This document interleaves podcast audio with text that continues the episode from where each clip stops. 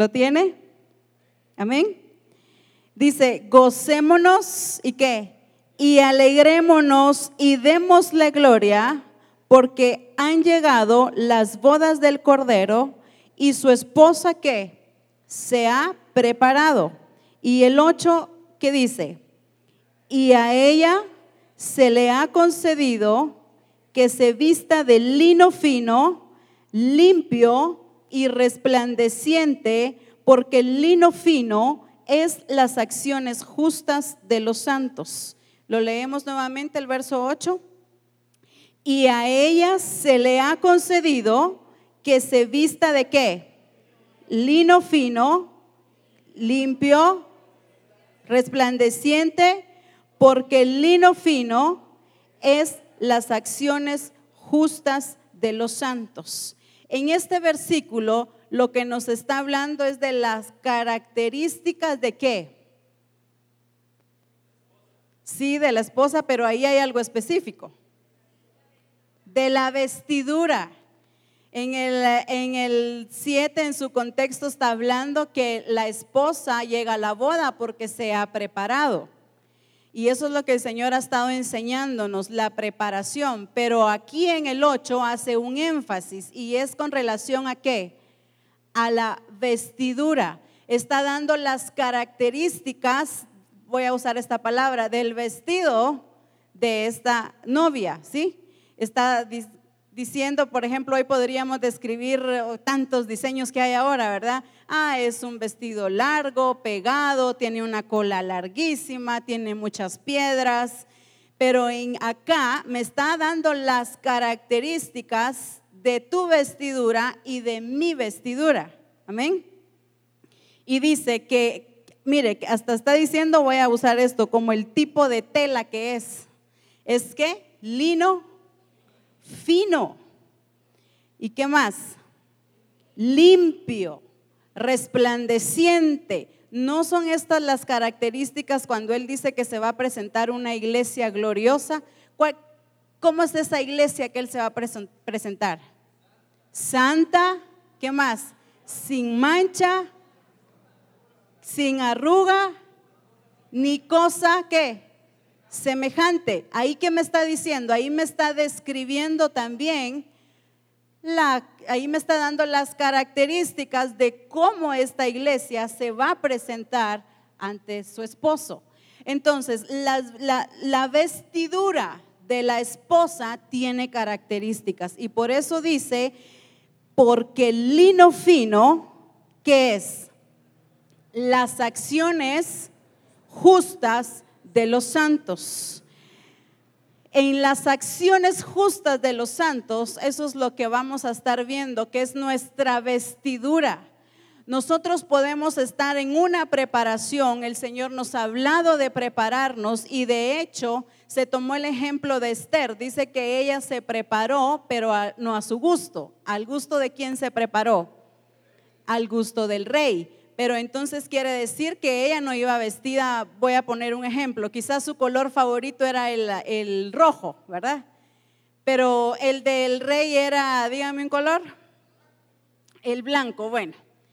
Pero a ella le encantaba el rojo, pero al rey le gusta el blanco. Y para agradarle y para hallar gracia y para ser acepta ante el rey, ¿qué debo de hacer? Vestirme de acuerdo a su voluntad. Y la iglesia debemos de entender y aprender que la escritura nos habla de una vestidura. La iglesia tiene vestidura, tiene acciones justas. De hecho, cuando Esther se prepara, esa misma preparación la llevó a una transformación. Y las acciones justas de la iglesia es una transformación. Por ejemplo, si el Señor me está hablando de que yo tengo que ser más misericordiosa, esa es una vestidura. ¿Sí? Esa es la vestidura de la iglesia. La iglesia tiene que revestirse de misericordia, tiene que revestirse de la genética de su esposo, tiene que revestirse para poder estar aceptable delante de él. para hallar gracia delante de sus ojos, para ser calificada, para ser aprobada. Y eso es lo que el Señor ha estado hablándonos. No basta solamente con la preparación, es importantísimo, definitivo, porque si no, no llegamos. Pero en esa preparación, ¿qué debe de ir ocurriendo en mi vida? ¿Qué debe de ir ocurriendo en esa preparación? Perfeccionamiento, transformación, un cambio. Con razón Esther llegó transformadísima, ¿verdad? Con un nuevo estilo de vida. Y esa es la acción que la iglesia tiene que ir tomando, preparándose para llegar a la imagen de Cristo, pero no allá en el mero día, sino que esto es que continuo. Entonces yo voy tomando a diario de su plenitud, porque dice la Escritura que de su plenitud tomamos todos. Tenemos la genética de Cristo, y con esa genética yo tengo que ir transformando mi vida. En esa preparación en donde el Señor está preparándome, hablándome, está enseñándome, está discipulándome, está corrigiéndome, eso es preparación.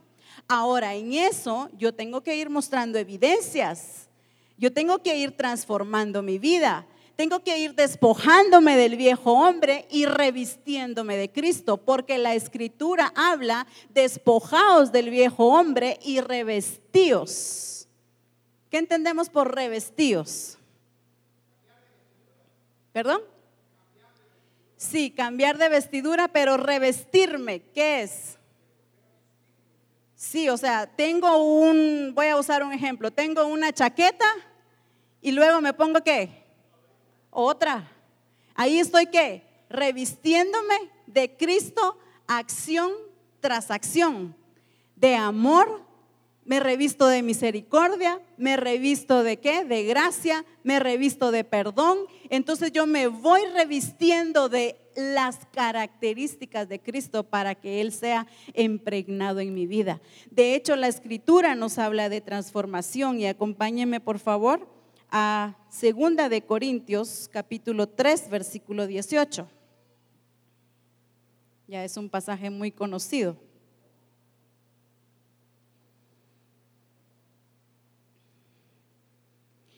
Debemos de entender que en esta preparación yo tengo que tener algo bien importante, hermanos, y es que debo de tener la actitud correcta para poder prepararme y para poder transformar mi vida.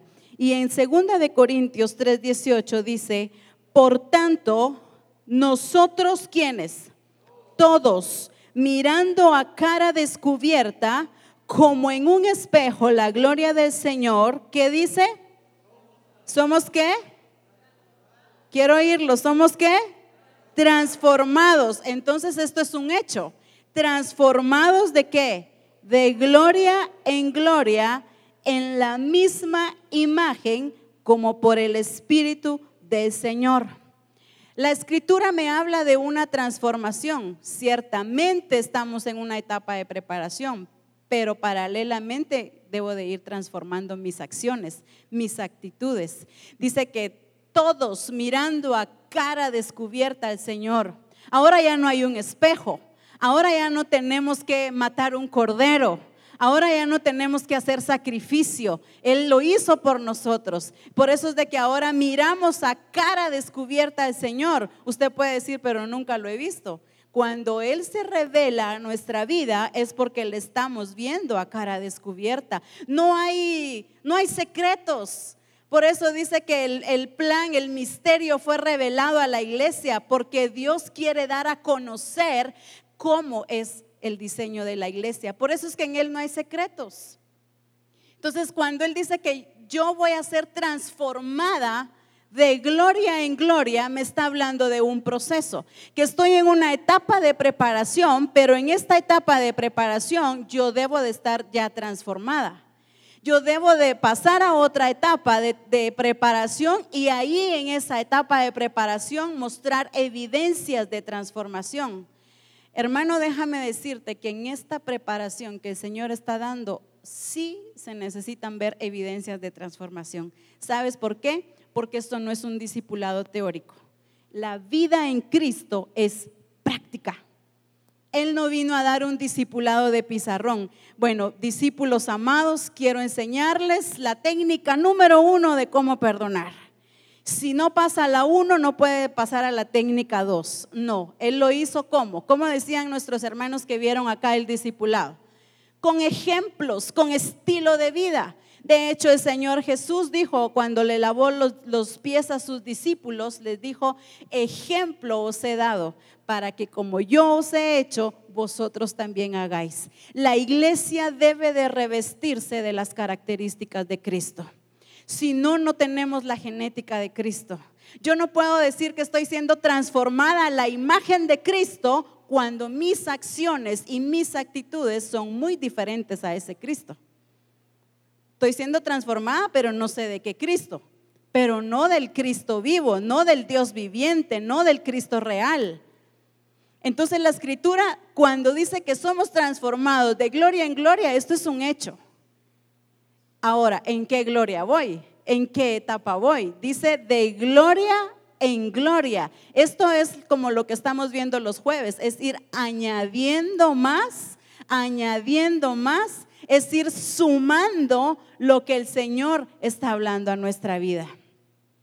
Pero en esta etapa de transformación, déjame decirte que es muy importante la actitud. La actitud es muy importante. El Señor nos ha estado llamando y llevando a un tiempo de intimidad.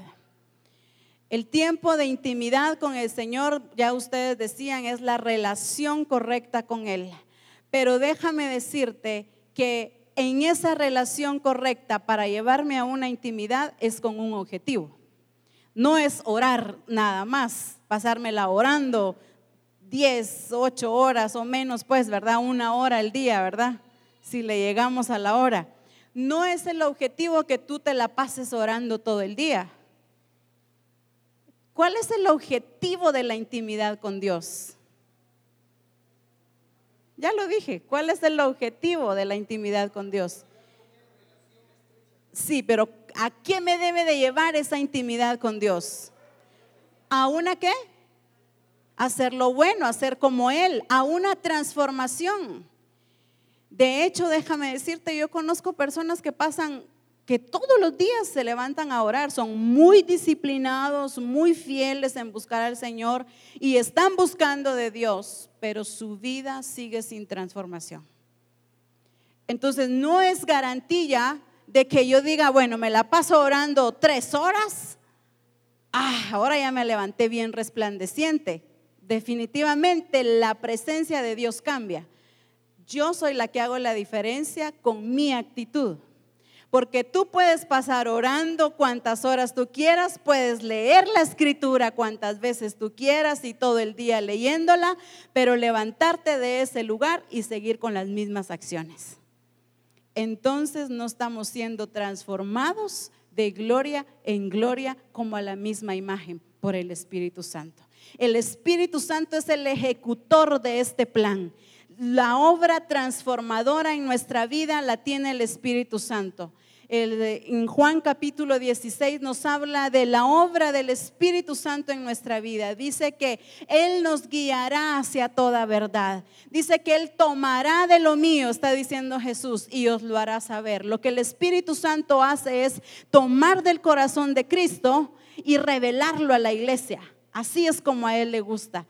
Nos está dando déjeme usar este término en el extranjero, creo que es otra palabra, pero es este chivo, pues, este acordeón, dicen en otros lados, de cómo agradarle al Rey, cómo revestirnos de Cristo. Entonces, el objetivo de que yo esté en una intimidad con el Señor es para una transformación. Qué lindo que estemos conociendo y que nos estemos metiendo en su presencia, pero yo debo de salir diferente de esa presencia. A mí se me tiene que impregnar algo de Él, algo se me tiene que poner a mí de Él. ¿Usted ha escuchado ese dicho que el que anda entre la miel algo se le pega? Si estuvimos en la presencia de Dios, algo tuvo que haber el Señor formado en nuestra vida. Pero el objetivo es, y lo que el Espíritu Santo está hablando, es de que cuando yo tenga esa intimidad con el Señor, yo debo de salir transformado.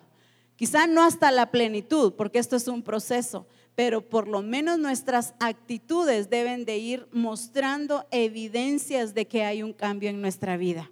Porque puedo pasar leyéndome las escrituras, pero me levanto de ahí y sigo criticando.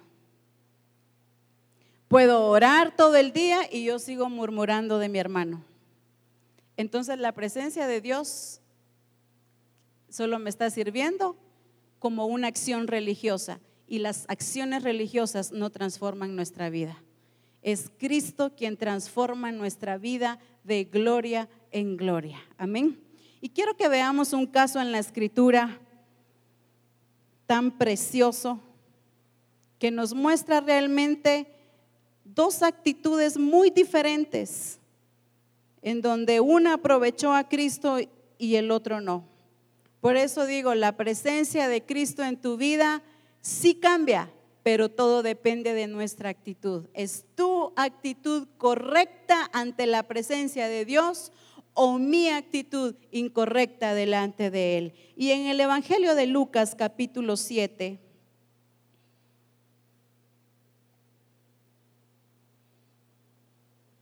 versículo 36, hay un pasaje muy hermoso, lo vamos a estar leyendo y disfrutemos cada versículo que nos está relatando el Espíritu Santo acá. ¿Lo tiene? El Evangelio de Lucas capítulo 7 versículo 36. Uno de los fariseos, ¿qué dice? ¿Le pidió favor o qué hizo? Le rogó, mire, vamos a ir viendo la actitud. Rogó a Jesús que comiese con él. Si llegó es porque Jesús aceptó, ¿verdad? Y habiendo entrado en casa del fariseo, se sentó a la mesa. Está hablando de Jesús. Quiere decir que Jesús sí aceptó la invitación de este fariseo. Entonces, una mujer de la ciudad, que era ¿qué? Esta no es María, esta es la mujer que, ¿qué dice? De hecho, ni nombre tiene, ¿verdad? En la escritura no encontramos nombre, pero yo le puse la mujer sin nombre. Dice, entonces una mujer de la ciudad que era pecadora, mire, escuche esto, al saber que Jesús estaba a la mesa en casa del fariseo, ¿qué hizo? Trajo un frasco de alabastro con perfume. Y estando detrás de él, a sus pies, llorando, comenzó a regar con lágrimas, miremos la actitud de esta mujer, sus pies, y los enjugaba con sus cabellos, y besaba sus pies, y los ungía con el perfume. Mire, esta mujer, déjeme decirle algo, no era invitada. El fariseo invitó a Jesús, pero cuando esta mujer oyó que ahí iba a estar Jesús, de los abusados es el reino de los cielos, ¿verdad? Aquí dijo hermano Cristian, ¿qué dijo? Yo me les pego cuando vuelvan a ir, o si él se entera de otra salida. ¿Eso qué es? Eso es arrebatar, eso es chispa. No eran invitados, pero se invitaron. Entonces estoy hablando de la mujer.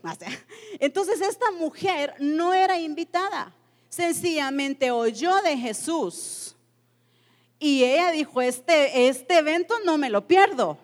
Fue a agarrar lo más precioso que tenía y va a agarrar ese perfume. ¿Qué dice que hizo? Y entrando de él y estando detrás de él a sus pies. ¿Cuál fue la actitud de esta mujer? ¿Qué dice su escritura? Llorando, ¿qué dice? Comenzó a regar con lágrimas sus pies y los enjugaba con sus cabellos y besaba sus pies y los ungía con el perfume. Estas son actitudes de arrepentimiento.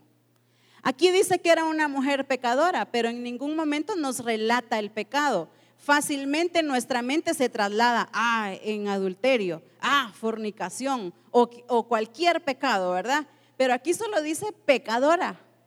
Y déjame decirte que cuando tú y yo no nos arrepentimos de nuestras acciones que no están correctas delante de Cristo, eso es pecado. Por eso digo, aquí no relata el pecado. En el caso de la mujer adúltera especifica, dice que ella fue sorprendida en el mismo acto. Entonces la escritura tiene sus especificaciones. Aquí dice el pecado. Entonces esta actitud de esta mujer lo que hizo fue llorar, pero no era un llorar así ficticio, ¿verdad? Sino que la actitud que ella mostró fue una actitud de arrepentimiento. Sabía que el que estaba en la casa de Simón, él la podía perdonar. Y dice que con sus lágrimas lavaba sus pies, con su cabello, ¿qué hacía? Secaba sus pies. Esas son actitudes de arrepentimiento. Esta es una actitud correcta de llegar ante la presencia de Dios. Déjame decirte que hay algo muy trascendental en nuestra vida y que el cristiano ha dejado a un lado. Una cosa es el primer arrepentimiento cuando tú y yo nos acercamos al Señor y lo recibimos como nuestro Salvador, como nuestro Señor, y la otra es el arrepentimiento continuo como estilo de vida. Y la iglesia hoy en día le falta ese arrepentimiento. Yo me puedo pelear con mi hermano, nos gritamos, nos dijimos de todo, pero yo sigo igual. A mí no me afecta. Yo puedo estar quizás robándole, sustrayendo dinero a algún hermano o a Dios mismo, y a mí no me afecta, yo sigo igual. Las actitudes de arrepentimiento en nuestra vida van a hacer que nuestra entrada ante la presencia del Señor sea fácil, porque cuando hay estorbos, cuando hay obstáculos, yo no tengo entrada fácil a la presencia de Dios. Por eso decía que entrar a la presencia de Dios con actitud correcta trae transformación. Sin duda alguna esta mujer no salió igual. Veamos. Y luego dice, mire el versículo 39, vimos la actitud de esta mujer, ahora veamos la de este hombre. Dice, cuando vio esto el fariseo que le había convidado, dijo para sí: este, si fuera profeta, conociera quién y qué clase de mujer es la que le toca, que es pecadora. Entonces respondiendo Jesús le dijo: Simón, una cosa tengo que decirte. Y él le dijo, has de haber dicho, qué capsulita la que me va a soltar ahorita el Señor, ¿verdad? Qué revelación. Pero mire lo que se ganó. Le dijo: di, maestro. Un acreedor tenía dos deudores. El uno le debía 500 denarios y el otro 50. Y no teniendo ellos con qué pagar, perdonó ¿a quién? A ambos. Di pues, ahora el Señor le pregunta a Simón, di pues, ¿cuál de ellos le amará más? Respondiendo Simón dijo: pienso que aquel a quien perdonó más. Y él le dijo: rectamente has juzgado. Y vuelto a la mujer dijo a Simón: ¿ves esta mujer? Entré en tu casa y no me diste agua para mis pies, mas ésta ha regado mis pies con lágrimas y los ha enjugado con sus cabellos. No me diste beso, mas ésta desde que entré no ha cesado de besar mis pies. No ungiste mi cabeza con aceite, mas ésta ha ungido con perfume mis pies. Por lo cual te digo que sus muchos pecados les son perdonados, porque amó mucho, mas aquel a quien se le perdona poco ama. Y a ella le dijo: tus pecados, ¿qué le dijo? Te son perdonados. Veamos la actitud del fariseo. Cuando el fariseo ve que esta mujer hizo un desperdicio con este perfume, pero mire la actitud, ¿no era Simón quien invitó a Jesús? ¿Con qué propósito Simón invitó a Jesús? Dice que hasta le rogó. Simón tenía a Jesús en su casa y no solo a él, habían invitados, porque después dice que los demás empezaron a murmurar, los que estaban en la mesa: ¿y este quién es para perdonar pecados? O sea que no solo estaba Simón, habían invitados. Pareciera un seminario, ¿verdad? Supieron que estaba ahí Jesús y se fueron. Entonces viene la actitud de esta mujer. Fue una actitud correcta, pero la actitud de Simón, teniendo a Cristo mismo en persona, qué desperdicio el de esta mujer. Si este fuera profeta, no hubiera dejado que tocara sus pies. ¿Cuál fue la actitud? Estaba en la presencia de Cristo, pero murmurando. Murmuró de Cristo. Esas son las actitudes que el Señor está corrigiendo en nuestra vida. Estamos en su misma presencia, pero nos levantamos, o estamos ahí, pero seguimos juzgando, seguimos en pecado. Ah, pero usted supiera, yo oro tantas veces al día, pero cuando me levanto de su presencia sigo con los mismos pensamientos, sigo con el mismo rencor, sigo con ese dolor, sigo sin perdonar. Entonces Simón lo que hizo fue criticar a Jesús. Si este fuera un profeta, ni siquiera lo hubiera dejado que lo tocara. Ya etiquetando la vida de Jesús de que él se dejaba tocar por es una mujer pecadora. Fácil para hablar y en la presencia de Cristo. Entonces no es solamente estar a la par de Cristo, sino que realmente es estar en Él. Porque cuando Él nos habla de la relación correcta, dice que nos puso en esa relación correcta, pero dice que nos llamó y luego de llamarnos, nos ubicó y nos puso en esa relación correcta. No basta con ser llamados ni con estar a la par de Cristo. Necesitamos tener esas acciones, empezar a revestirnos de Él y despojarnos de esas malas actitudes. Por eso tu actitud es muy importante y mi actitud cuando llegamos a la presencia de Dios. ¿Qué llegamos buscando de Él? Definitivamente conocerle más, pero definitivamente que algo más de Él se me pegue a mí. Por eso dice que a un espejo yo soy transformada. Ah, Él, ¿qué le enseñó aquí a Simón? ¿Qué le enseñó Cristo aquí a Simón? Primero que estaba equivocado, pero ¿qué le enseñó de él desde su naturaleza? Misericordia, ¿qué más? Amor, perdón, aprovechar la presencia de Dios, de él, de Cristo. Le dijo, en otras palabras, tú me invitaste a tu casa y ni siquiera me ofreciste agua, no me atendiste. Mire la actitud de Simón, una actitud muy incorrecta ante la presencia de Cristo. Dice, mas esta, voy a seguir usando esto, mas esta que no era invitada, no ha cesado de ¿qué? De besar mis pies, no ha cesado de enjugar con su cabello, de secarme los pies. Esta me ungió y tú no me ungiste. O sea, mire la actitud tan incorrecta del fariseo y eso que le rogó que llegara a su casa. Si Cristo accedió, creo que era de tener esa actitud como Zaqueo, ¿verdad? Se dio prisa, bajó y se fue a su casa para recibir a Jesús. Sabes que la presencia de Cristo, es más, nosotros no lo invitamos. Dice que Él nos llamó y nos eligió desde antes de la fundación del mundo. No lo escogimos nosotros a Él, dice, no me elegisteis vosotros a mí, fui yo quien los elegí. En otras palabras, yo los llamé, yo los invité para que ustedes estuvieran aquí. Ahora nuestra actitud delante de Él tiene que ser una actitud correcta, porque nosotros somos los invitados, somos los llamados, somos los escogidos delante de Él. Ahora a mí me corresponde que en ese llamado yo demostrarle mi actitud. La actitud de esta mujer fue correcta. ¿Cuánto hemos pasado en la presencia de Dios? ¿Y cuánto de Cristo se nos ha impregnado? ¿Cuánto de Cristo se me ha impregnado cuando yo abro las Escrituras? Y usted sabe que el Espíritu Santo siempre nos habla, siempre está hablando a nuestra vida y de repente no es casualidad que abriste la Escritura y el Señor te dice, perdonad como yo os perdoné. No, eso no era para mí, eso ha de ser para tal vez mi hermano o mi mamá, ¿verdad? Y buscamos y le damos vuelta a la Escritura.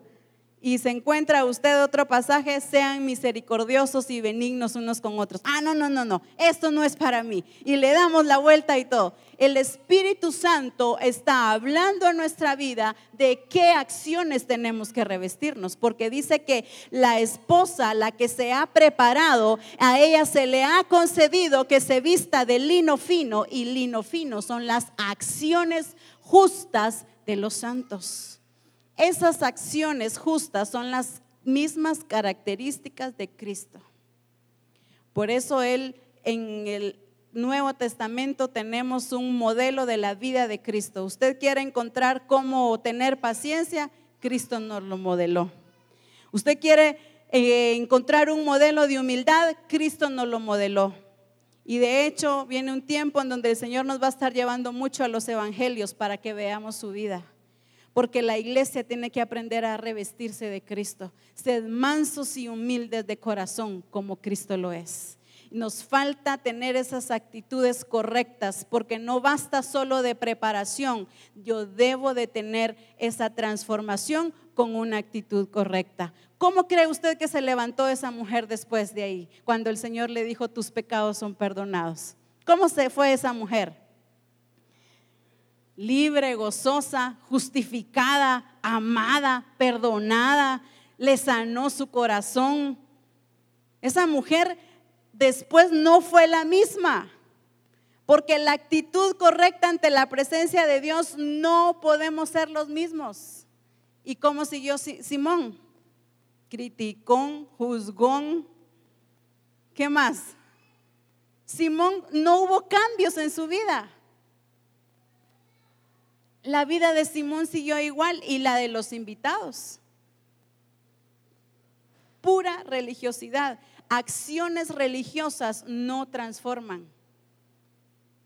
No es que porque tú vengas al adiestramiento tú eres transformado. Es el Espíritu Santo quien va a transformar tu vida por venir al adiestramiento con una actitud correcta. Esa es la diferencia.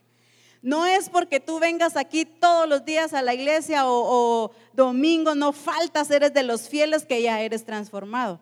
Es por venir con la actitud correcta, y entonces el Espíritu Santo hace su obra y somos transformados definitivamente, tiene el estar congregándonos. Entonces, una acción religiosa no va a transformar tu vida ni mi vida. Mi actitud correcta delante de Él es aquella actitud donde continuamente el Espíritu Santo me está llamando a un arrepentimiento. Por eso dije que la iglesia hoy carece, voy a llamarle, del segundo arrepentimiento. De hecho, lo encontramos en el libro Iniciando la Vida.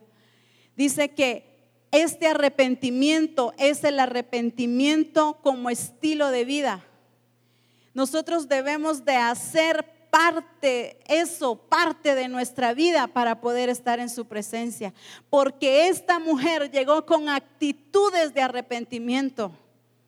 Tú puedes estar en la presencia de Dios, pero seguir arrogante y no tener actitudes de arrepentimiento, seguir igual.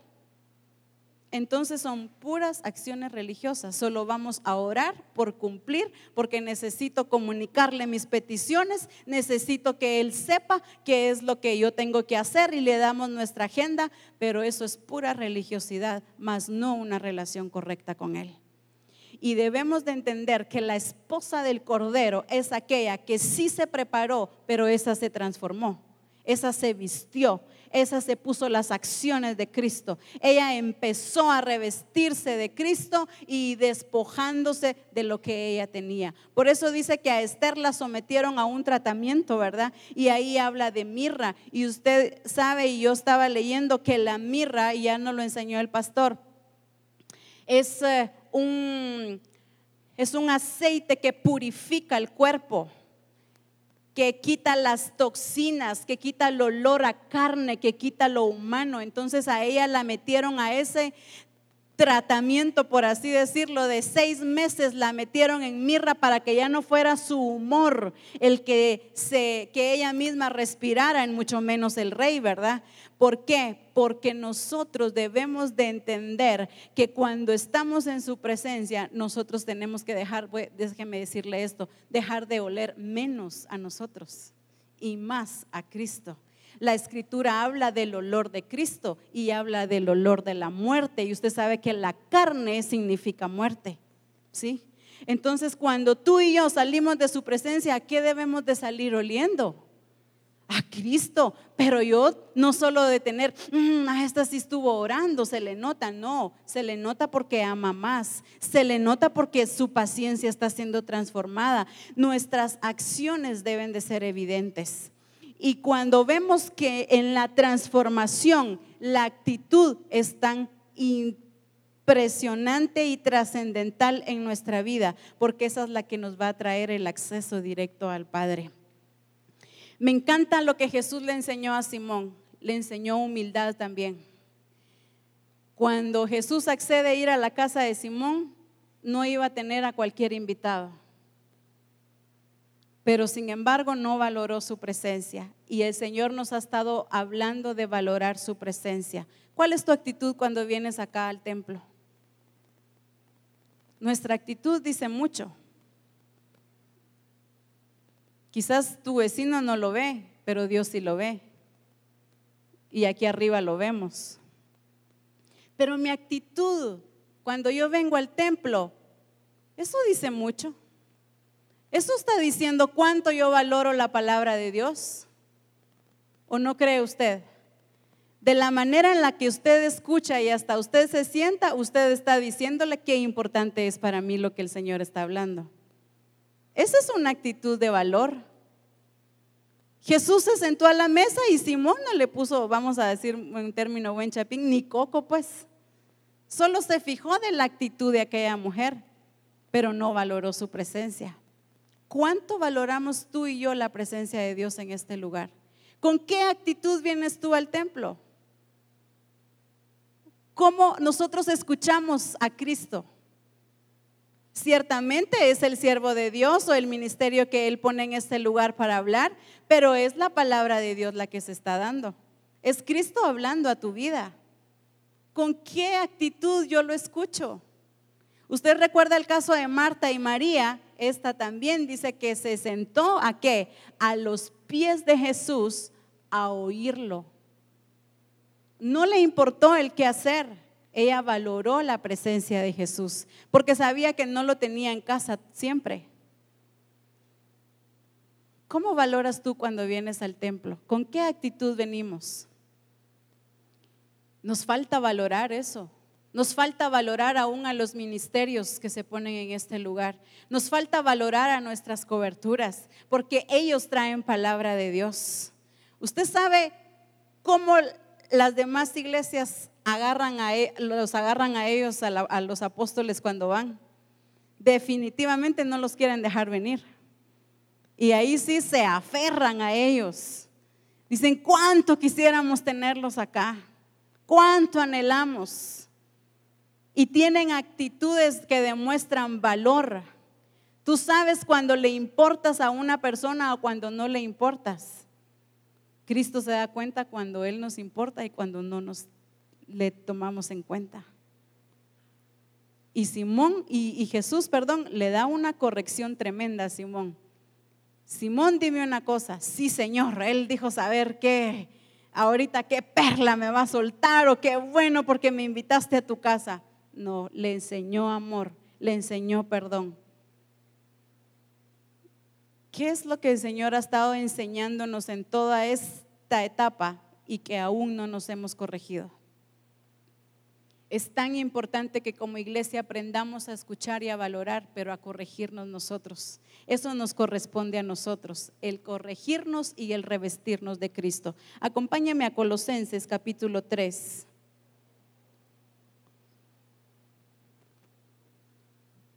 De hecho, cuando esta mujer se fue perdonada, se fue amada, porque dice la Escritura que al corazón contrito y humillado Dios no lo desprecia. Por eso es tan importante nuestra actitud ante su presencia, nuestra humildad delante de Él. Yo no puedo llegar con arrogancia delante de su presencia. Transfórmame tú porque tú lo dijiste. Mi actitud debe de ser una actitud en donde yo lo reconozco, humildad ante todo, porque déjame decir que si algo Dios resiste es a los soberbios, pero a los humildes, ¿qué dice? Que los atiende. Sí, hijo mío, ¿qué vienes a decirme? Pone atención. ¿Y usted sabe qué es resistir? ¿Estar qué? A la fuerza, así, porque la soberbia, la altanería ante su presencia, eso no va de acuerdo a su naturaleza. Por eso es tan importante que aprendamos a revestirnos de Él. Colosenses capítulo 3, versículo 10.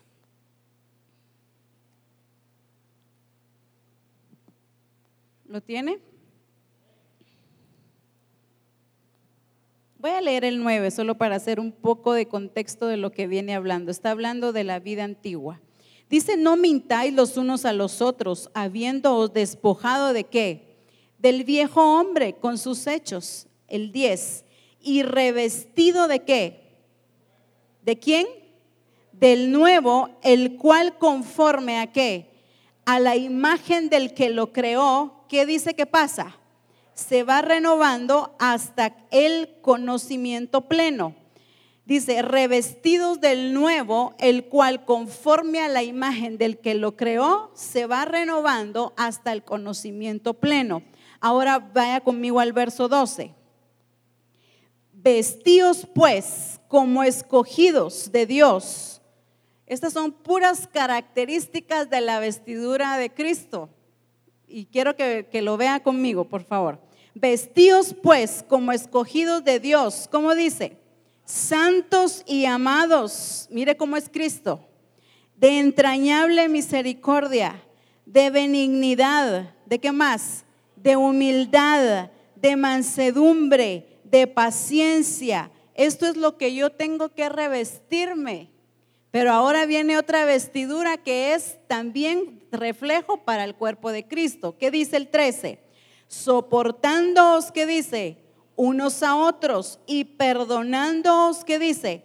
Unos a otros. Si alguno tuviera queja contra otro, de la manera que Cristo os perdonó, ¿qué dice?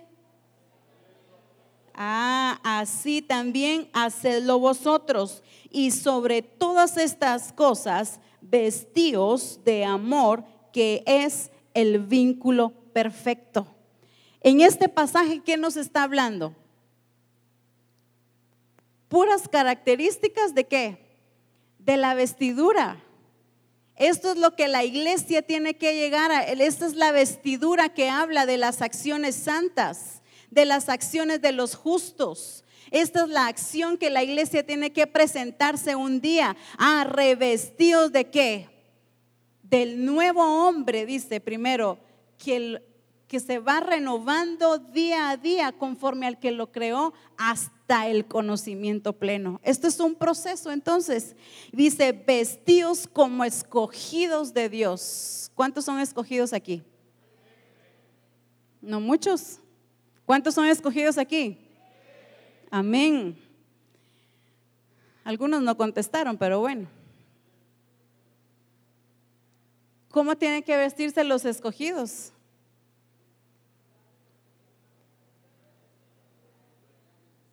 ¿Cuál es la vestidura de los escogidos de Dios? Santos. Mire, veamos cada una, y en cada una usted y yo vamos a encontrar cómo Cristo lo expresó. Esto no nos lo está relatando algo, Él nos lo modeló, por eso dijo: ejemplo os he dado. En cada una de estas características, de esta vestidura, aquí está la naturaleza de Cristo expresada. Dice: santos, dice que en Él no se halló pecado alguno. Quiere decir que en toda su manera de vivir, Él mostró santidad. Esta es una de las características de la vestidura de la iglesia. Esta es la característica del vestido de esa esposa. Esa acción es la que yo tengo que revestirme. Ahora, ¿qué dice? De entrañable misericordia. ¿En dónde mostró Cristo misericordia? Sí, en toda su vida, pero ¿en qué mostró misericordia? Cuando perdonó a la mujer adúltera, perdónalos porque no saben lo que hacen. Benignidad y humildad, ¿en qué nos mostró Él eso? A lavarle los pies a sus discípulos. Yo no vine a ser servido. ¿Qué estamos diciendo con todo esto? El estilo de vida que Él mostró. Por eso es tan importante que vayamos a las Escrituras y conozcamos a Cristo. No es un Cristo histórico, pero le aseguro que cuando usted abra su Biblia, estoy hablando del libro que se llama Biblia, cuando usted abra su Biblia para leer las Escrituras en los Evangelios, usted va a encontrar la vida de Cristo y va a encontrar una vida perfecta. Dice, perdonándoos unos a otros. ¿Cómo nos cuesta eso, verdad? ¿Verdad que sí nos cuesta? Dice el apóstol, cuando no hay amenes es porque es un sí. Nos cuesta, porque debemos de llegar, por eso dice, renovándonos hasta el conocimiento pleno. El perdón de Cristo tiene una medida, el amor de Cristo tiene una medida, y esa es la que yo debo de ir que día a día alcanzando. Voy a poner un ejemplo, si llevo un 20%, el día que yo me tengo que presentar delante de Dios no voy a llegar al 100%. Esto es un proceso en el que yo tengo que ir renovándome hasta el conocimiento pleno. Por eso es la naturaleza de Cristo expresada. La iglesia tiene que expresar la naturaleza de Cristo. Y cuando dice revestíos y vestíos es porque hoy me revestí de perdón, pero al otro día no me voy a quitar el perdón y me voy a revestir de misericordia. Esto es lo que el Señor nos estaba enseñando los jueves, esto es de ir añadiendo, vestidos como escogidos, me visto de misericordia, pero luego me revisto de perdón, luego me revisto de humildad, y así es como se va impregnando la naturaleza de Cristo en mi vida. Pero esto solo se hace en una intimidad, en un estilo de vida correcto, en la relación correcta con Dios. Si tú estás enemistado con el Señor y no tienes una buena relación correcta con Él, no lo puedes lograr. Cuando Dios, cuando Dios le enseña a Job, Job creía haber oído de Él, dice, de oídas te había oído, mas ahora mis ojos te ven. Dice en que Él, oró, hablando de Job, oró a Dios. Y Dios lo oyó y lo puso en la relación correcta con él. Quiere decir que tenía intimidad, pero no tenía una relación correcta. Por eso le dice, de oídas te había oído, mas ahora mis ojos te ven. Que nuestra vida y nuestra relación en el Señor sea una relación de transformación, que sea una relación de evidencias. Porque déjame decirte que la iglesia ha sido llamada, es el agente para expresar la naturaleza de Cristo. El mundo no puede perdonar como Él perdona, porque no tiene su naturaleza. Pero la iglesia sí tiene su naturaleza. Y nosotros debemos de revestirnos de esto que está hablando el Señor. Cuando nos encuentra Él con una vestidura incorrecta, o nos ve mancha aún en nuestra vida, Él nos llama a una corrección y a una ubicación, porque Él dice que se la va a presentar a sí mismo. Él se va a presentar a sí mismo esa iglesia santa y gloriosa. Por eso Él está ahí como control de calidad, ¿verdad? No, todavía hay una arruguita, todavía no, eso no pasa. Todavía hay algo ahí que necesito perfeccionar y por eso estamos ahí en ese proceso. Quizás no has salido de ese proceso, de esa etapa en la que estás, porque todavía no hay una actitud correcta de arrepentimiento ante el Señor. y sin arrepentimiento, sin un estilo de vida de arrepentimiento en mi vida en el Señor, no puedo tener acceso directo a su presencia. Esta mujer llegó con actitudes de arrepentimiento y le dijo: tus pecados te son perdonados. Es tan importante en este tiempo, mis hermanos, el Espíritu Santo nos está hablando de una preparación. Sí, enfoquémonos en la preparación, en esa intimidad, en conocerle, pero prestemos atención a nuestras actitudes. Porque tú puedes orar, pero con una actitud incorrecta. Y por eso estás viendo que no hay transformación en aquello que tanto estás buscando. ¿Qué tanto le buscamos al Señor? ¿Con qué actitud llegamos? ¿Qué tanto me he revestido de Cristo? A este nivel, ¿cuánta vestidura o a cómo, digamos así, a qué nivel debería de ir ya mi vestido? Mire, hay algo tremendo. El Señor se determinó que se va a presentar a una iglesia así, que se la va a presentar a una esposa así, y así se la va a presentar. El asunto es que ahí estemos tú y yo. Nosotros debemos de dar respuesta a ese llamado. Debemos de preocuparnos a diario. No estoy hablando de una aflicción de congoja, sino que sea una determinación de estar viendo y velando que si mi vida en realidad está dando la talla, que si de verdad en este proceso de transformación y en este tiempo de que el Señor está hablando de intimidad, mire, pero sí, yo estoy buscando y sí, ya mucha intimidad, pero ¿qué hay de Cristo en mí? Porque la iglesia debe de revestirse de Cristo. Por eso Cristo les dijo: ejemplo les he dado, así como yo hice, también ustedes hagan. Eso es lo que hoy nos dice el Espíritu Santo, que Él nos dejó ejemplo nos dejó para que nosotros hagamos como Él hace. No podemos ir con una naturaleza diferente, no seríamos compatibles. Por eso Esther dice que halló gracia, porque la encontró como a su gusto, la encontró compatible con Él. Entonces no se trata solo de prepararme y quitarme ahí un poquito de mal olor y un poco de perfumito, sino que ¿de qué? De continuo estarme revistiendo de Él. Porque dice que es hasta el conocimiento pleno. Esto me dice y me indica que es un proceso, pero no interrumpamos los procesos del Señor. Cuando tú y yo interrumpimos los procesos del Señor, entonces ese vestido se quedó a medias esa vestidura. No interrumpas el proceso que Dios tiene en tu vida. Cuando tú y yo interrumpimos esos procesos, detuvimos el tiempo. Él no se detiene. La que se detuvo fue el vestido, fue la iglesia. Pero el Espíritu Santo, Él continúa su tarea, porque Él tiene una tarea que hacer. Hay un tiempo marcado, hay un tiempo específico. Iglesia, es tiempo que nosotros ya mostremos más transformación aún. No que no la ha habido, porque sí la ha habido, porque si no estaríamos negando la obra del Espíritu Santo.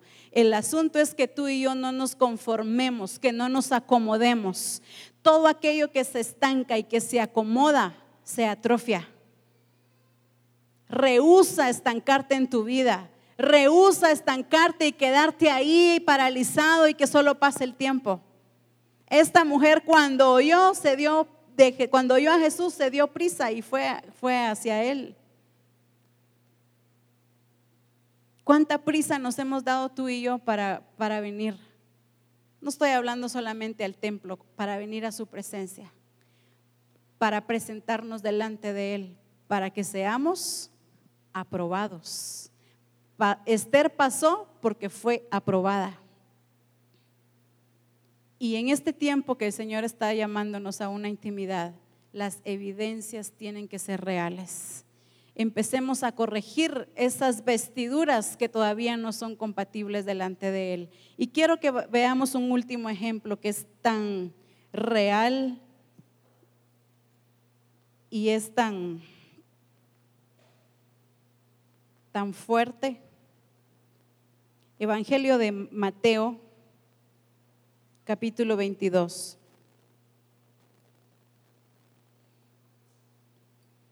Vamos a ver que las vestiduras para la boda sí son importantes.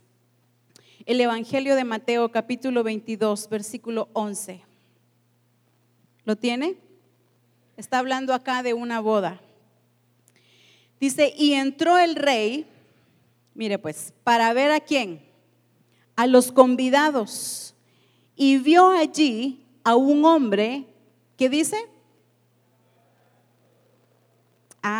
o sea, era una boda y el rey, ¿qué hizo?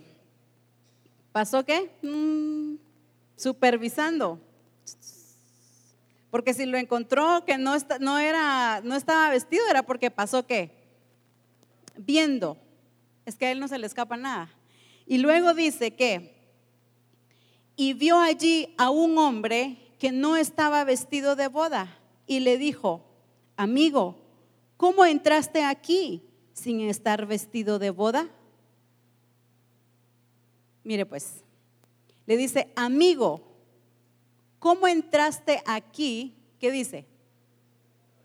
Sin estar vestido de boda. Note que no le dijo quién te invitó. ¿Sí? Por eso he venido hablando de que el Señor nos hizo el llamado. Nos extendió esa invitación, pero no podemos quedarnos como invitados. Entonces no le dijo acá, ¿quién te invitó a la boda?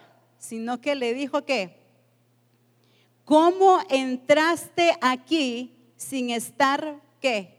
Vestido de boda. Entonces sí hay una vestidura para la boda. Mas él que dice, enmudeció. Entonces el rey dijo a los que servían, atadle de pies y manos y echadle en las tinieblas de afuera.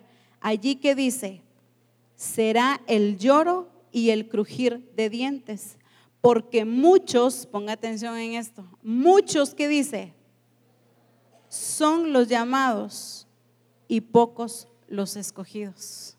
Por eso dije, el rey no le dijo quién te invitó a esta boda, sino que la demanda a él fue por qué no estaba vestido de boda. No fue quién te invitó, este sí nos invitó solo, sino que este sí estaba ¿qué? Invitado, porque de hecho dice el rey entró para ver a los ¿qué? Convidados. O sea que a los que había llamado para esa boda, a los que había escogido para esa boda, él pasó supervisando y pasó viendo que tuvieran la vestidura de la boda. ¿Cómo se arregla usted para ir a una boda? Si no tiene el mejor traje, se lo va a comprar. Pero en tenis y en jeans no puede llegar. Definitivo, ¿verdad? Eso es para ir al parque, ¿verdad? Pero acá ¿qué dice? ¿Qué pasó qué? ¿Cómo es que entraste y no estás vestido de boda? Le aseguro que si usted y yo vamos a una boda, y más de esas así de alta clase, ¿verdad? Y usted y yo vamos de jeans y tenis, ¿cómo nos mirarían? No pertenecemos, no somos compatibles. Yo creo que hasta agarrarían sus bolsas y se van, ¿verdad? Porque no estamos ¿qué? Al nivel de lo que demanda esa boda. ¿Ha visto usted, aunque sea por televisión, esas bodas que todo eso es impecable, ¿verdad?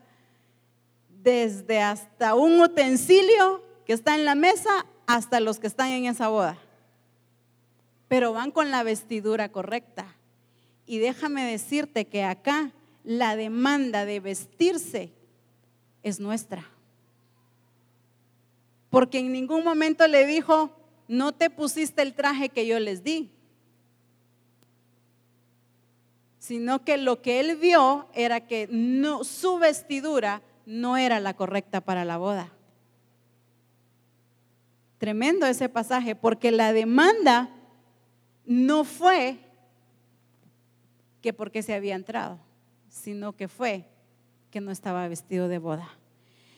Es a ti y a mí que nos corresponde preocuparnos de estarnos revistiendo, estar entendiendo el corazón del Rey, entendiendo el corazón del Padre, cómo quiere que me vista. No estoy hablando de un vestido físico, aunque conlleva, pues. La Escritura habla también vestirnos de una manera decorosa, ¿verdad? Pero ese es otro tema. Pero aquí está hablando de una vestidura de la naturaleza de Cristo, de las expresiones de Cristo. Y entonces le dice, porque muchos son los llamados, ¿y qué? Y pocos los escogidos. Él no tuvo la actitud correcta de ir a esa boda vestido de boda. Entonces es tan importante mi actitud de darle la debida importancia a esa vestidura. Si no le damos importancia a esa vestidura, mi vida continúa sin transformación. Yo no sé cómo llegó él, si peinado o despeinado, pero lo cierto es que le dicen, no estás vestido, no estás acorde a esta fiesta.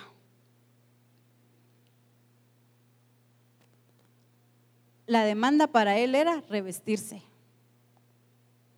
De hecho, dice, enmudeció, no pudo decir nada, porque él mismo sabía que era incompatible con la naturaleza del Rey. Y por eso es que muchas veces nos sentimos nosotros mismos incompatibles, que no podemos llegar, no me siento aceptada, no me siento perdonada, porque mi actitud es muy importante. La actitud de este que fue a la boda, él había sido ya llamado, él ya había sido escogido para estar en esa boda, pero ¿de quién dependió? De él. El Señor ya nos llamó, el Señor ya nos escogió. Aquí el reclamo no es que él no era invitado. El Señor nos llamó y dice que nos escogió desde antes de la fundación del mundo para hacer esa iglesia gloriosa. Entonces la demanda que el Señor hace a mi vida es que yo me revista de él, porque puede ser que sí tuve la actitud de ir a la boda, pero no me vestí de él. Y qué vergonzoso, les dijo, sáquenlo, porque él no puede estar aquí. Atadlo de pies y manos y échenlo de aquí. Por mucha intimidad que quizás hayamos tenido, pero si yo no me revestí de sus expresiones, de la naturaleza de Cristo, yo no puedo ser compatible con él. Por eso es que el Señor nos está llamando a un tiempo de arrepentimiento y de transformación. Qué glorioso es escuchar, dice, gocémonos y alegrémonos porque la boda ha llegado. Ah, todos vamos para la boda. El asunto es que si voy vestida de boda. Por eso él dice ahí en ese pasaje de Colosenses que vimos, dice, así como Cristo lo hizo. El modelo es él. Entonces, cuando el Señor nos continúe hablando de las acciones de los santos, es revestirme de Cristo. Es mi transformación. ¿Qué te hace la diferencia a ti que estamos en el Señor llamados a uno que está en el mundo? ¿Qué vestidura es nuestra diferencia? ¿O qué acción va a ser nuestra diferencia de lo uno y de lo otro? Mi estilo de vida. Ah, pero es que este tiene una paciencia como la que yo no tengo. Este tiene una humildad que no la he visto en otro lugar, tiene una fe que no la he visto en otro lugar. De hecho, Jesús premiaba a esas mujeres, dice, a la mujer sirofenicia le dijo, mujer, le dijo, grande es tu fe, le dijo. No había hallado fe grande ni en sus discípulos, y en una sirofenicia lo encontró. De fe, de santidad, tenemos que entender que la iglesia debe de vivir en santidad. De hecho, la Escritura dice que sin santidad nadie verá a Dios. Entonces sí debo de preocuparme por mi estilo de vida, y eso te corresponde a ti, mi hermano, corregirte a ti, porque déjame decirte, la invitación ya te llegó, ya estás invitado a la boda. El asunto es que no nos quedemos como invitados. ¿Cuál es mi tarea aquí? ¿Cuál es mi responsabilidad en esto? ¿Empezar a qué? Sí, a prepararme, pero a revestirme de Cristo, que su imagen vaya impregnándose cada vez en mí. ¿Qué significa la palabra carácter? Sí, características, pero hay una, es la impresión de algo, la marca de algo. Entonces en 2 Corintios 3:18 dice que somos transformados ¿cómo? De gloria en gloria, pero hay algo, dice que lo estamos viendo ¿a qué? A cara descubierta. Por eso es que Cristo en estos 3 años y medio que tuvo de ministerio se mostró tal y como Él era. Cuando tenía que corregir con autoridad, Él corregía con autoridad. Cuando tenía que ser manso y humilde, Él lo hacía. Porque era su naturaleza, no era de que a ver qué día hoy exhibo esto de mí, sino que ya era la naturaleza de Él. Y la iglesia debemos de entender y aprender que las expresiones de Cristo formen parte nuestra, que sea nuestra expresión, que sea nuestra naturaleza. Que no implique esfuerzo el mostrarle amor a mi hermano, porque entonces no es naturaleza. Entonces eso es esfuerzo humano. Lo que es natural no implica esfuerzo. ¿Sí?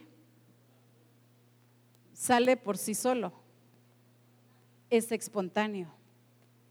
Y eso es lo que nosotros debemos de entender, y que cuando vayamos a la presencia del Señor, nuestra actitud cambie. No sé con qué actitud has estado buscando al Señor. Y si has visto cambios en tu vida. Pero eso es lo que el Espíritu Santo nos está llamando, a tener cambios y transformación en nuestra vida. A Él no le interesa tenernos 24 horas orando y que salgamos igual. Perdiste tu día. Perdiste tu día. Voy a poner un tiempo, pero no es el que tú tienes que buscar. Puedes estar 10 minutos, 30 minutos en su presencia, pero cuando te levantes tu manera de pensar cambió. Esas acciones endurecidas se volvieron blandas en su presencia. Ese ceño fruncido, el Señor lo ablandó en su presencia. Porque es en su presencia donde encontramos esa plenitud de gozo. Que ese dolor que llevabas en su presencia, cuando tú te levantes, tú salgas sana de ahí. Porque no podemos seguir iguales. No podemos seguir en su presencia y actuando de la misma manera. De lo contrario, déjame decirte que tenemos acciones religiosas y estaríamos siendo como los fariseos. ¿Nuestras acciones están siendo religiosas o de verdad están siendo transformadas? Que esos minutos que pases tú y yo en esa presencia de Dios, ahí en esa intimidad, Él haga algo en nosotros. Y no porque no lo pueda hacer, sino porque nosotros le permitimos al Espíritu Santo obrar en nuestra vida. Cuando más duros somos de corazón, menos transformación vamos a encontrar. El Señor no está buscando adoración religiosa ni acciones religiosas. Él está buscando hijos verdaderos que de verdad anhelen ser como Él, y que nuestras actitudes y nuestras determinaciones demuestren que sí queremos ser como Él. No podemos continuar con una vida de religiosidad. De hecho, la esposa no es una religiosa.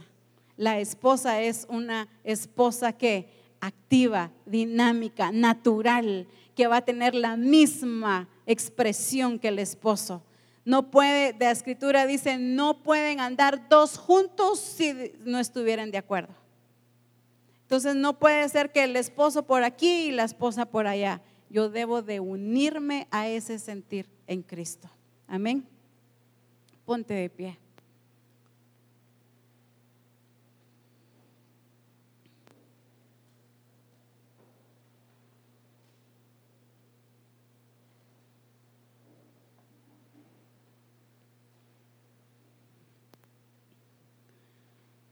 lo que el Espíritu Santo ha hablado a nuestra vida, lo que ha hablado a tu vida y que ha venido hablando durante todo este tiempo, hermano.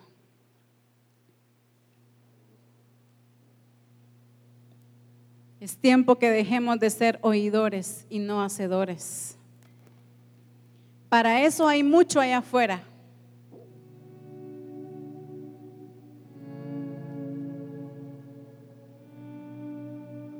Es un tiempo entre el Espíritu Santo y tú.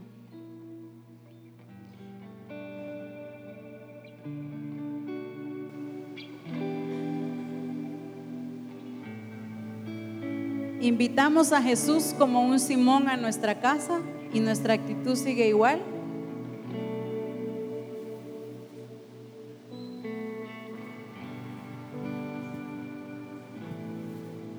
Quizás te has pasado mucho tiempo en su presencia, pero han sido pocos los cambios.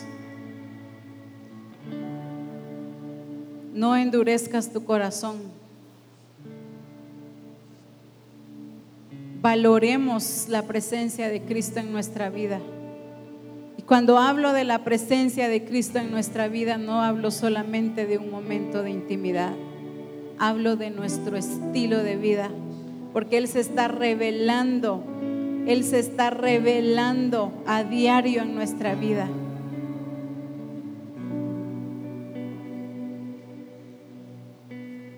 Permítele al Espíritu Santo, déjate transformar, que remueva esas actitudes endurecidas. Despójate de esas actitudes de falta de arrepentimiento y empiézate a revestir de Cristo.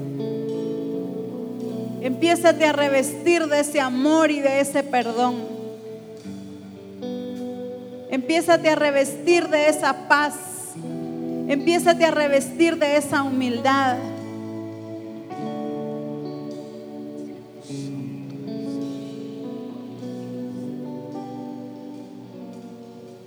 Aprovechemos el tiempo de su visitación a nuestra vida. No sea que el día de la boda seamos sacados porque nuestra vestidura no era la correcta. Hay un tiempo para esto. Y el Espíritu Santo ha estado hablando a Misión El Calvario, a su iglesia.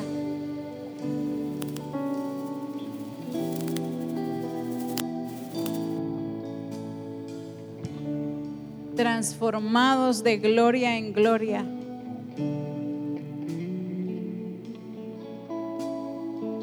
El Espíritu Santo es tan capaz de poder transformar ese corazón de piedra, pero necesita una sola cosa: que sea rendido por ti. Ríndele hoy eso al Señor. Ríndele eso hoy al Señor.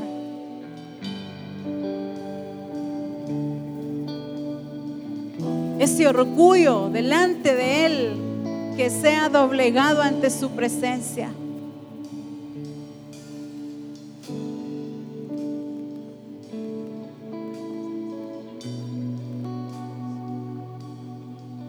Si no hay rendición en nuestro corazón, si no hay esas actitudes, yo no puedo realmente revestirme de Cristo. Déjale al Espíritu Santo ese dolor, que por un pensamiento, que por algo que han dañado tu vida, has estorbado el proceso de transformación en ti. El Señor está en este lugar. ¿Cuál es nuestra actitud? Cristo llegó para transformar, pero solo la mujer lo aprovechó. ¿Cuánto vas a aprovechar tú la presencia de Cristo?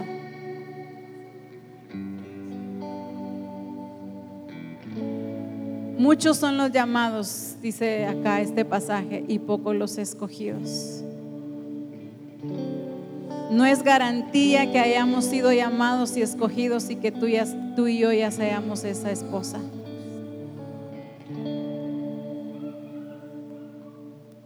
Mi actitud es muy importante. actitudes de arrepentimiento. Dice la escritura, un corazón contrito y humillado tú no lo desprecias, Dios. No importa cuán duro esté tu corazón, no importa. Él es tan capaz y tan suficiente de darle vida a esos huesos secos, de darle vida a tu vida. Oh, glorioso eres tú, Señor.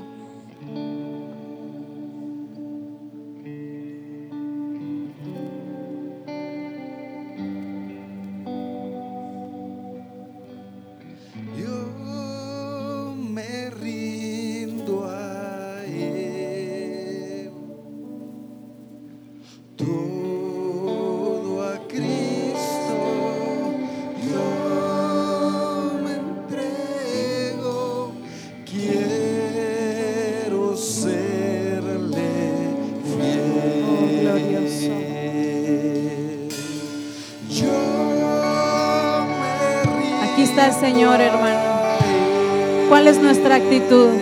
Demostrémosela ahora. No esperes un llamado, es tu actitud.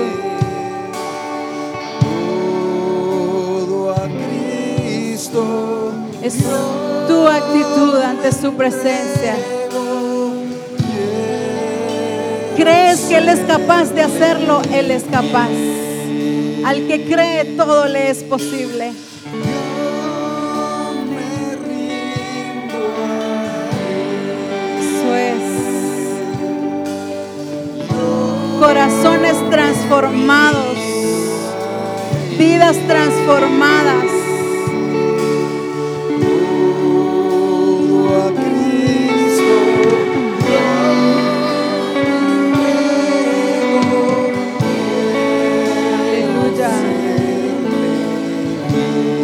Empieza a rendir esas áreas que aún son un estorbo. Empieza a rendírselas.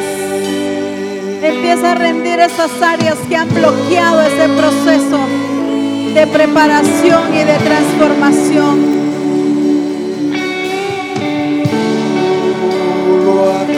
Aleluya.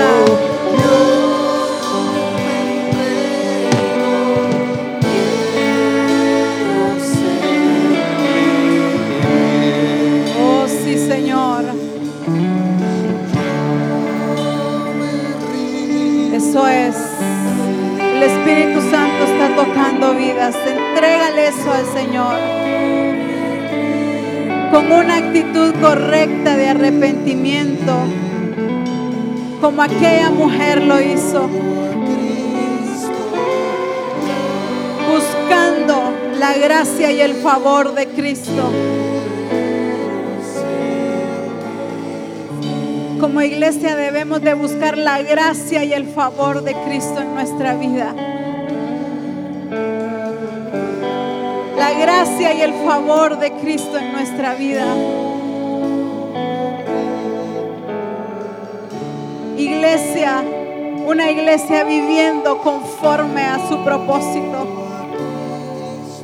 Rindiendo cada día esas áreas de nuestra vida, para continuar en ese perfeccionamiento, en esa preparación. Qué privilegio haber sido llamados, qué privilegio haber sido escogidos, qué glorioso haber sido llamados por Él. Pero ¿cómo aceptas tú ese llamado? ¿Cómo respondemos a ese llamado? ¿Cómo respondemos a ese llamado tan glorioso que Él nos ha hecho? Necesitamos parecernos tanto y cada día más a Él. Dale tu corazón hoy. Porque yo puedo ser llamada, pero todavía no entregar esas áreas. Mi actitud está en el corazón.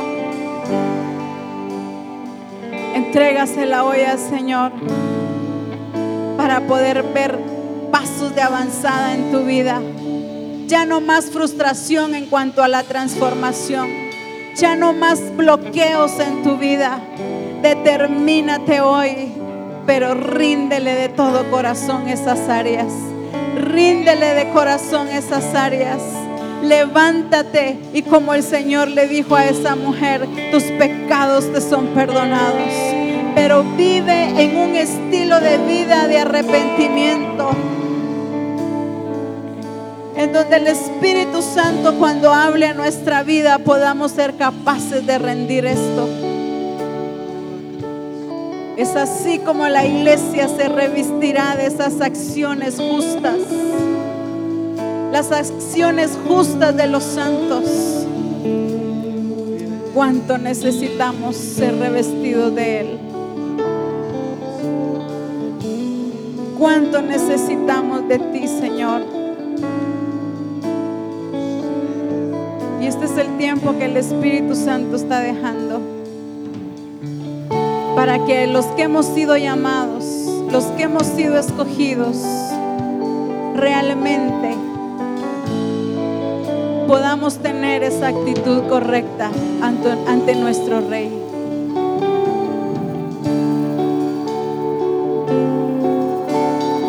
Oh, maravilloso eres tú, Señor. Tu Espíritu Santo obrando en nuestras vidas.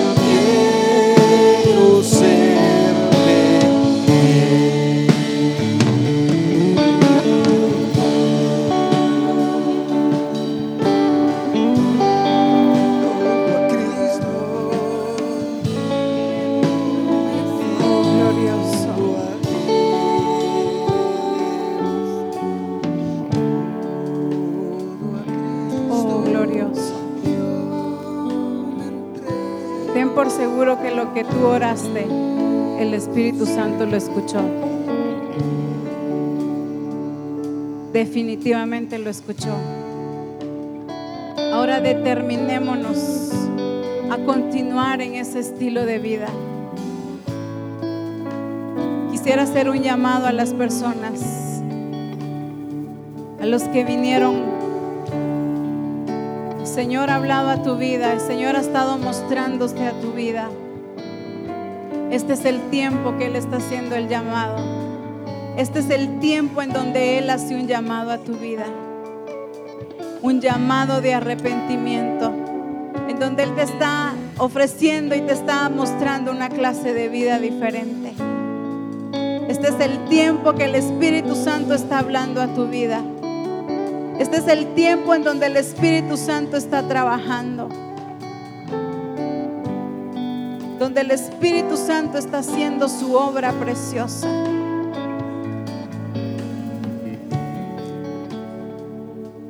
Oh, precioso eres tú, Señor.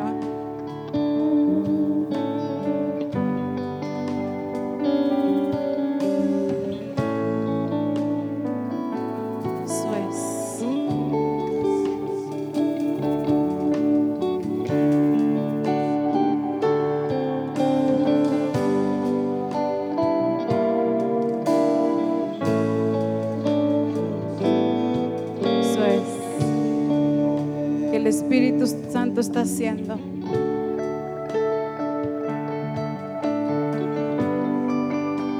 Oh, glorioso.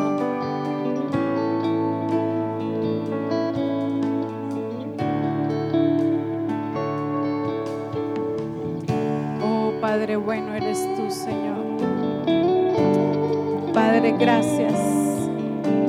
Gracias por tu presencia. Gracias porque cara a cara tú te estás mostrando a nuestra vida. Gracias porque cara a cara tú estás mostrándote a Misión El Calvario. Gracias por perfeccionarnos día a día. Gracias por darnos tu palabra, por dejarnos al Espíritu Santo. Gracias por dejarnos al Espíritu Santo. De hecho, la Escritura dice: os conviene que yo me vaya para que venga el Espíritu Santo, que es el que convence de pecado. Gracias por la obra del Espíritu Santo en nuestra vida. Gracias porque sin la obra del Espíritu Santo en nuestra vida no hubiera transformación. Gracias por esto, Señor. Te bendecimos, Señor.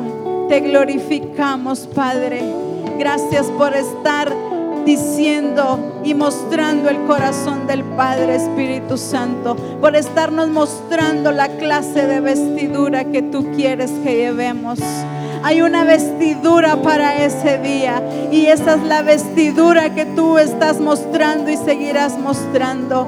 Gracias porque quieres que nos revistas de esas acciones, que nos revistamos cada uno de esas acciones, para presentarnos delante de ti como una esposa sin mancha y sin arruga delante de ti, Señor. Gracias por esa tarea tan preciosa que te has trazado en la iglesia, en perfeccionarnos y en hacernos a tu misma imagen. Gracias, Espíritu Santo. Te bendecimos y te glorificamos y te damos toda la gloria a ti, Señor. Aleluya, aleluya.